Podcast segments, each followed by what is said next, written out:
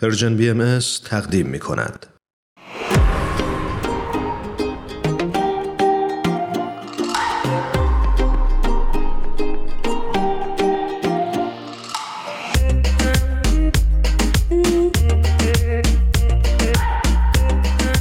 شنونده های خوبمون. خانم بهاره اردستانی عزیز رو روی خط داریم. بسیار خوشوقت هستیم از اینکه بار دیگه به ما فرصت این رو دادن که در خدمتشون باشیم. بهاره جون خوش اومدی به برنامه خودت. خوشحالیم از اینکه دوباره صداتو میشنویم. ممنونم بابت دعوت دوباره شما عزیزان و درود و عرض ادب دارم خدمت تمام شنوندگان نازنین برنامه پادکست هفت. بهار جان منم به درود میگم. خوشحالم که دوباره باید صحبت می‌کنم. ممنونم. من هم خوشحالم. بهاری اردستانی همونطور که می‌دونید پژوهشگر حوزه فلسفه است و این هفته دومین هفته است که به صورت متوالی در برنامه پادکست هفت با بهار همراه شده خب بهار جون جلسه گذشته به سوالات اساسی شاخه معرفت شناسی در فلسفه پرداختیم. و بعدش هم یادم هستش که شروط لازم برای اینکه بشه تا حدودی اطمینان حاصل کرد نسبت به چیزی معرفت داریم رو مشخص کردیم. اگه منم خوب یادم مونده باشه گفتیم که شروط لازم معرفت طبق تعریف کلاسیک دارا بودن باور صادق موجهه. اولین شرط هم باور داشتن به اون محتوای معرفتی بود. شرط دوم اگه یادم باشه این بود که اون جمله که بیانش می‌کنیم صادق باشه. به این معنی که با واقعیت خارج از ذهن ما منطبق باشه. یه چیز دیگه هم یادم که گفتی این بود که نگاه های دیگه هم در مورد صدق هست اما یادم که فرصت نشد راجبشون بیشتر حرف بزنیم. یاد داشتای من و هرانوش هم اینجا تموم میشه دیگه. درسمون خوب جواب دادیم بهاره جون. عالی بود ممنونم از این خلاصه خوبی که آماده کرده بودید. اگه اجازه بدید شرط سوم رو بیان می‌کنم با اجازهتون. با کمال میل شرط سوم هم که در موردش صحبت شد توجیه بود و تاکید کردیم که شرط توجیه در معرفت شناسی هدفش این هست که راه رو بر شانس و اتفاق و تقلید ببنده و به من انسان این مسئولیت رو یادآور بشه که باورهای اساسی زندگیم باید بر اساس یک فرایند قابل اعتماد صدق یا درستیشون تعیین بشه. یعنی باید برای اونها شواهد و دلایلی داشته باشم که اتفاقا همون شواهد و دلایل هست که در جریان گفتگو به من کمک می‌کنه از وجود خودم پول بزنم به وجود انسانهای دیگه. و تبادل دانش و شناخت از طریق گفتگو ممکن میشه. معرفت شناسان چه دیدگاه هایی در مورد توجیه دارن؟ بهار جون میشه به طور خلاصه دیدگاه هاشون رو بیان کنی برامون؟ حتما هرانوش جان من سه نگاه ها مختصرا بیان می‌کنم که به نظرم هر سه در کنار هم به ما بصیرت هایی رو در راه شناخت میدن و راه رو برای ما روشن می‌کنن. من از ذکر اسامی فیلسوفان صرف نظر می‌کنم و فقط به بیان دیدگاه ها می‌پردازم. دیدگاه اول در مورد توجیه نگاهش به باورهای ما مثل طبقات یک ساختمان هست که هر طبقه روی طبقه دیگه بنا میشه خب در یک ساختمان چند طبقه طبقات بالاتر به چی متکی هستند؟ به طبقات زیرین متکی هستند کسانی که این نگاه براشون اولویت داره به باورهای ما هم همینطوری نگاه می‌کنن میگن باورهای ما در جریان توجیه دو نوع هستن یک سری باورهای پایه یا زیربنایی داریم و یک سری باورهای غیر پایه یا روبنایی که توجیه خودشون رو از چی می‌گیرن؟ از باورهای پایه. به این دیدگاه مبناگرایی میگن. چون ما داریم تلاش می‌کنیم برای توجیه باورهای روبناییمون به مبناهای اولیه یا باورهای پایه که بدون واسطه موجه هستن برسیم. یه مثال خیلی ساده می‌زنم. فرض کنید اداره مخابرات به شما گفته که اینترنت تا فردا قطعه. بعد شب یه اتفاقی میفته و شما به پدرتون میگید اینترنت وصل شده. پس شما ادعا می‌کنید که می‌دونید اینترنت وصل شده. او می‌پرسه چرا؟ بر چه اساسی این نتیجه رو شما گرفتید؟ شما میگید که چون روی لپتاپتون یا روی گوشی متوجه شدید یک نفر از طریق یک اپلیکیشنی که به اینترنت نیاز داره داره به شما زنگ می‌زنه. فرضم می‌کنیم که اون فرد گوینده در ادراکات حسی مشکلی نداره و به لحاظ روانی فرد سالمی هست. اینجا دیگه زنجیره توجیه خاتمه پیدا می‌کنه. بعد از اینکه گفتید از طریق قوه بینایی و هم شنوایی متوجه شدید یک نفر داره با شما تماس می‌گیره دیگه پدرتون نمی‌پرسه چرا. اما ادعای دیگه که اینترنت زودتر از موعد وصل شده توجیه می‌خواد و توجیهش رو از همون دیدن و شنیدن شما می‌گیره. بر روی اون باور استوار هست. خب بریم سراغ نگاه دوم. صد درصد. خب نگاه دوم حرفش این هست که باورها و معارف انسان پیچیده تر از این حرف هست که من بتونم به این راحتی ها هر باوری رو برسونم به باور پایه. تازه کلی بحث و مناقشه هست سر اینکه به چه باوری می‌تونم بگم باور پایه. یعنی دیگه بعدش لازم نباشه بگم چرا و به طور یقینی اون باور رو قبول کنم. در این نگاه معارف و باورهای ما مثل یک شبکه یا یک سیستم در هم تنیده تلقی میشن که به نحو منسجمی همدیگر رو تقویت و حمایت می‌کنن. برای مثال تکه های یک پازل رو در نظر بگیرید.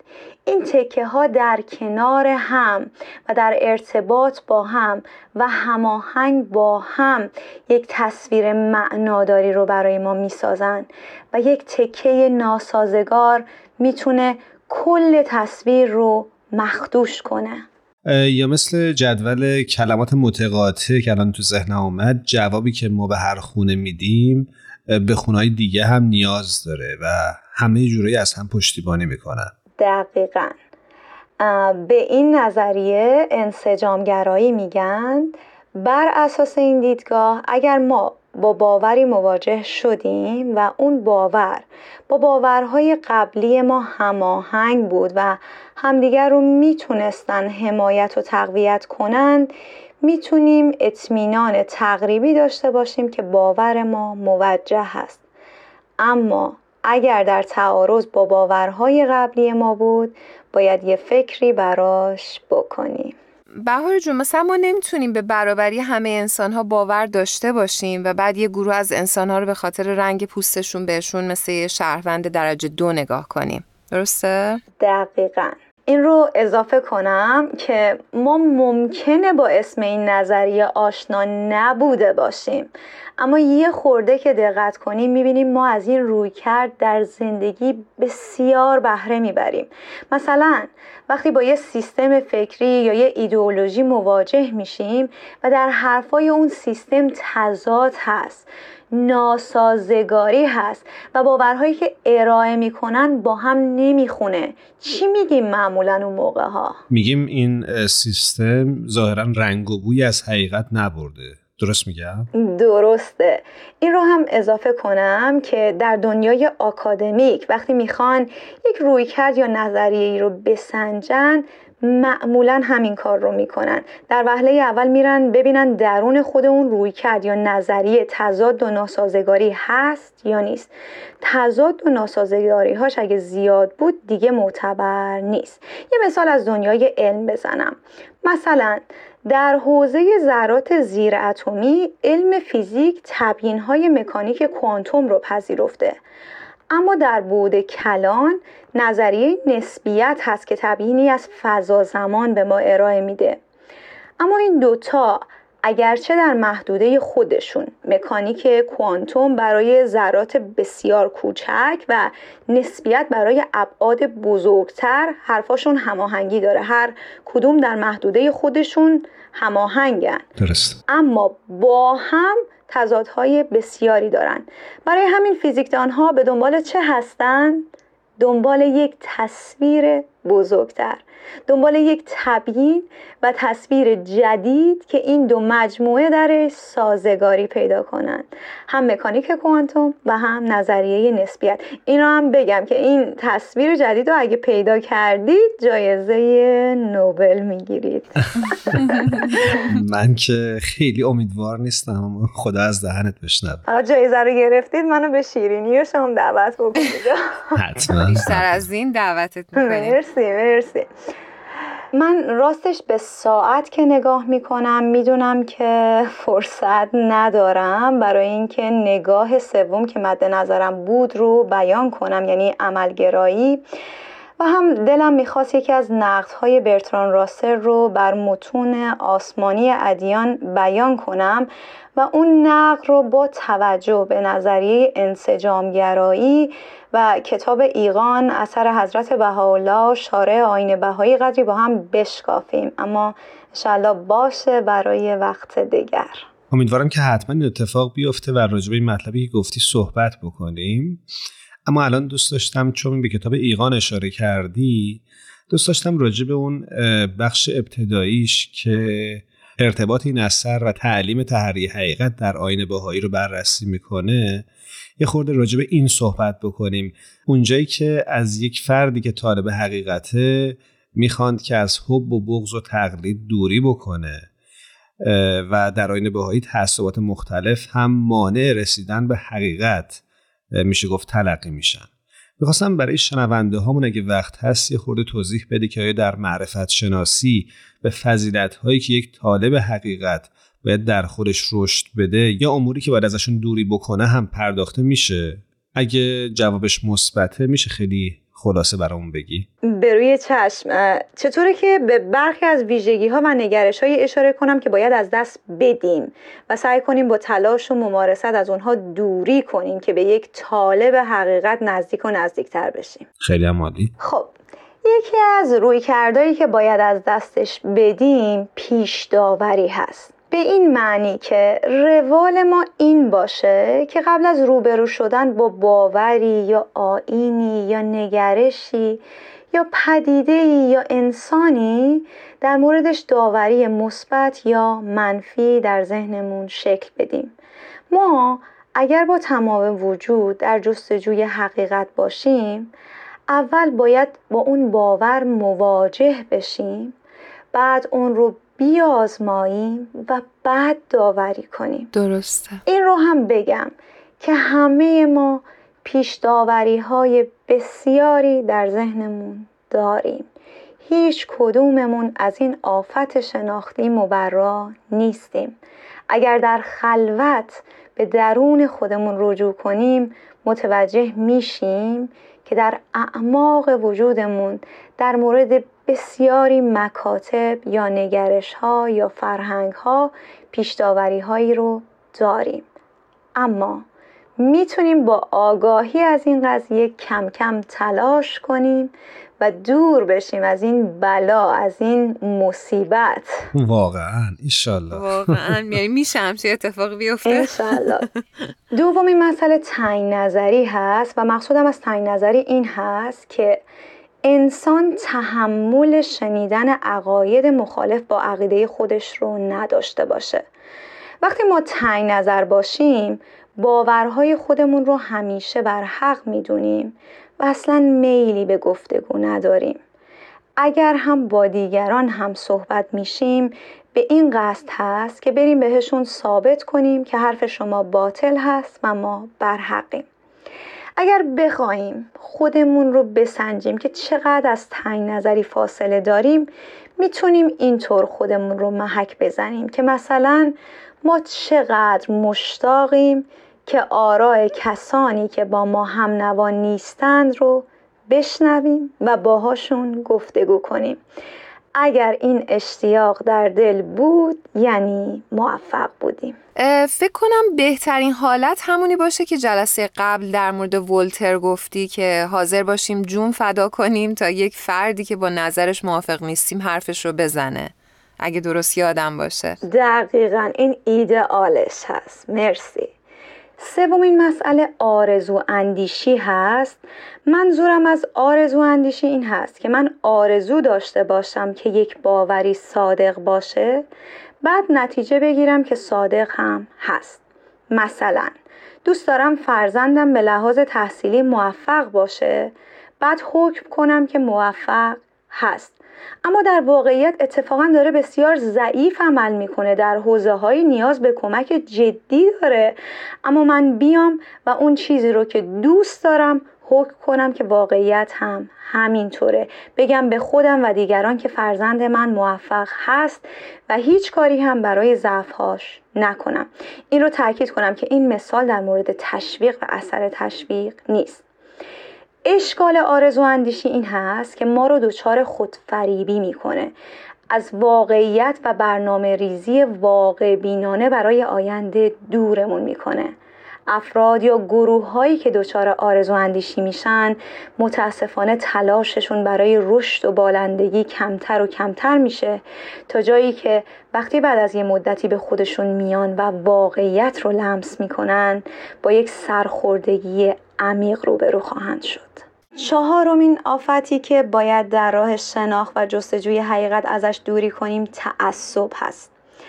برای توضیح تعصب در حوزه معرفت شناسی فرض کنید که مثلا من یک مکتب یا آین یا سیستمی از باورها رو در موردش تحقیق کنم و در حد توانم مورد سنجش قرار بدم و قبولش کنم.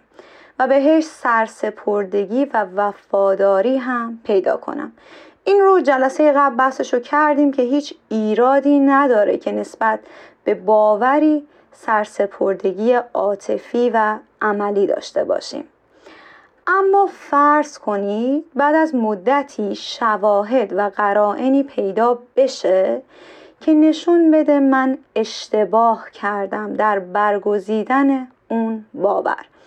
یا مثلا من زیر سایه مکتب یا آینی زندگی می کنم اما با واقعیت هایی مواجه میشم که به هم تلنگر می‌زنن که ارزش ها و آرمان های اون مکتب دیگه با نیازهای جوامع انسانی هماهنگی نداره. اما من این سرسپردگی و تعهد و احساسات شدیدم رو نسبت به اون مکتب کماکان بی توجه به واقعیت های زمانه ادامه میدم اینجا آفت تعصب هست که نمی‌گذاره باورها و ارزشهای من با باورها و آرمانهای نو جایگزین بشه. بهار جون چون در مورد تعلیم تعریه حقیقت در دیانت باهایی صحبت کردیم می‌خواستم مثل آخرین بخش برنامه اخلاق ازت بخوام که یه بخش از بینشی که از آثار دیانت باهایی برای خودت برجسته بوده رو با شنونده های برنامه در میون بذاری. به روی چشم.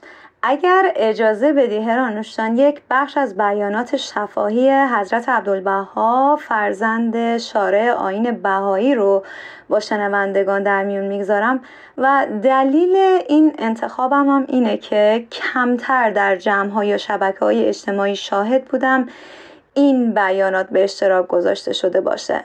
و همین که یادم افتاد به هفته پیش که بعد از صحبت هامون بیان می کردی که ما انسانهای قرن 21 در معرض انبوهی از اطلاعات هستیم و از طرف دیگه این مسئولیت قربالگری اطلاعات و شناخت صحیح هم بر شانه های ماست. این بیان فکر کنم بینش زیبایی رو به همه ما ارائه میده. چقدر مشتاقیم. بسیار عالی. مشتاقیم که بشنویم پاسخ حضرت عبدالبها رو. به قول تو به این چالش ما انسان های قرن 21 بنده از عواست صحبت های ایشون شروع می کنم حضرت عبدالبها میفرمایند باید انسان بخواند و همچنین در عمق اشیا بصیرت پیدا کند. چون این هر دو در یک وجود جمع گردد خوب می شود بعد ادامه میفرمایند انسان باید قوه تعمق و تفکر داشته باشد. اطلاعات به یک درجه معین انسان است. ولی در استنتاج خود انسان باید ید طولایی داشته باشد. مرئیات دیگران از برای انسان چه ثمر دارد؟ همچنین مسموعات دیگران و معلومات دیگران چه نتیجه می بخشد مظاهر مقدسه از برای این آمده اند که خلق را بصیرت دهند. اعظم فضائل بصیرت است زیرا خلق را از نادانی و جهل نجات می دهد اگر خود انسان چشم و گوش نداشته باشد چشم و گوش دیگری برای او فایده ندارد.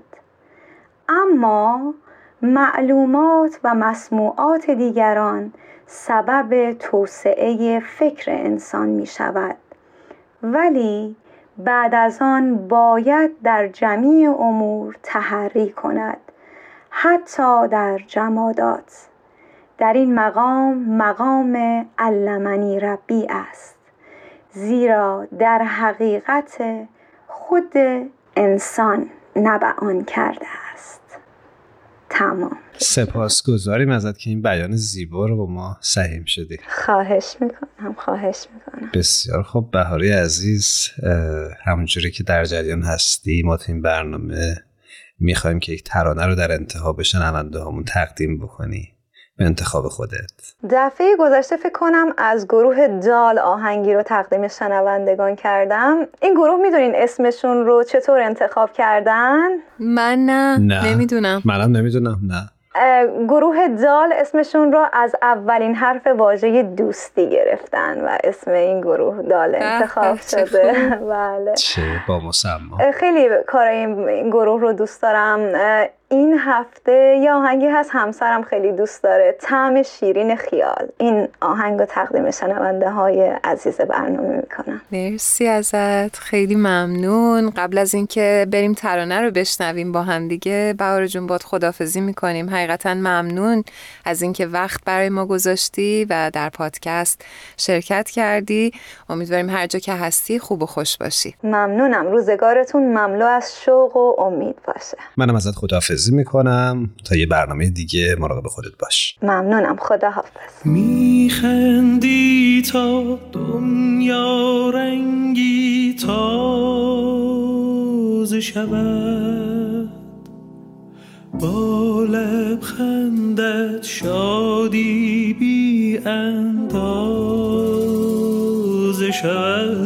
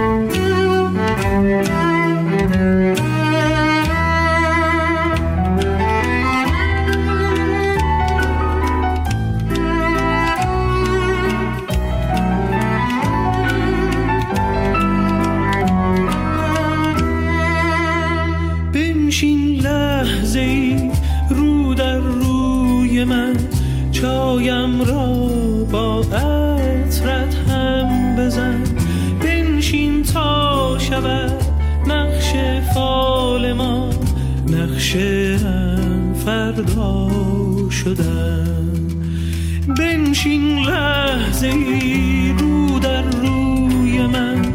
چایم را با عطرت هم بزن. بنشین تا شود نقش فال ما نقش